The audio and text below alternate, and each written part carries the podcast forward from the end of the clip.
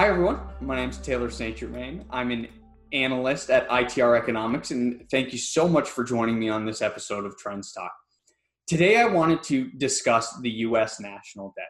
We've received a lot of questions about the national debt, especially with the passing through of, of numerous stimulus bills throughout this last year, as well as the proposed infrastructure bill. Currently, at this point in time, the time of this recording, our debt to GDP ratio is 134.5% here in the United States. What I mean by that is our government debt is currently 134.5% of our GDP. The reason that number is significant is that it is a new record high.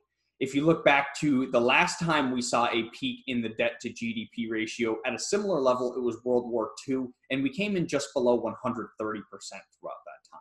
So I think that's a big reason why this conversation is coming back up because the US is now at a record debt to GDP ratio. But the question is should we be concerned about this in the near term?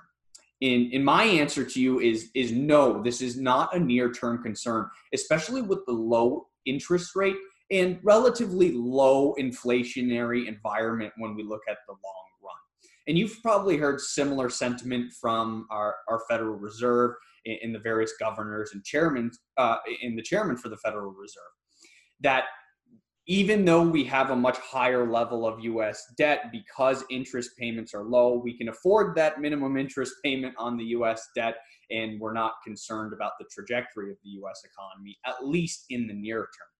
Where this comes to fruition for us in terms of uh, a downside as it relates to the public debt is as we look out to the 2029 and 2030 timeframe depending on your familiarity with ITR economics, you're probably aware of a 2029 2030 economic downturn.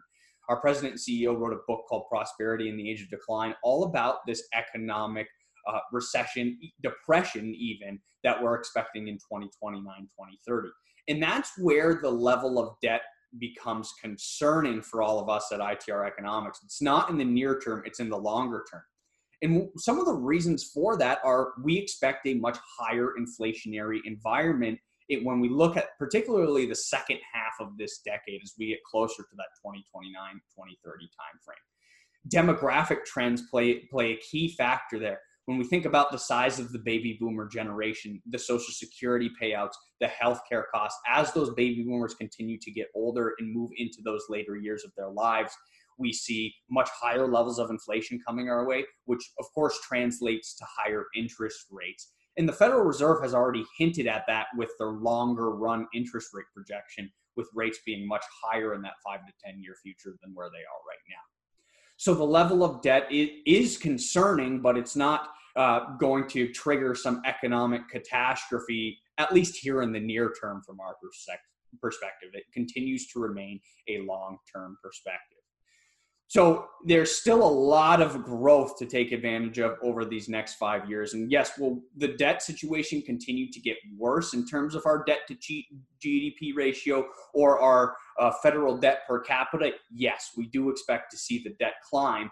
But it, it remember the variable is that inflation piece. We once we see higher inflation, much higher than where we're at right now, then we'll start to see that interest rate rise, and that's what makes those interest payments on the federal debt become more concerning.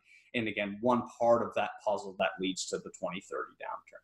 So I know we all like to talk about national debt. It's certainly a, a great cocktail conversation, but our our concerns are largely mitigated here in the near term. We're still concerned about that seven to ten year future as it relates to this level of debt. So don't be afraid of debt. Don't be afraid of the economic outlook as we look out over these the first half of the 2020s. There's a lot of growth coming our way, even in the face of higher national debt. Take advantage of this growth. So when debt and inflation do become an issue as we approach 2029 and 2030, we've uh, had had plenty of time to prepare and grow and be ready for the downturn that's coming throughout that. Again, for more information, please read Prosperity in the Age of Decline. Our president and CEO did a great job writing that book. It's a, very fascinating read, and I think it's important for all, uh, from a business standpoint, but even a personal standpoint, that we're ready for what comes deeper into the future. More to come on 2030 with ITR Economics, but for now, I'm signing off. I'm Taylor St. Germain, and thanks for joining me on this episode of Trends Talk.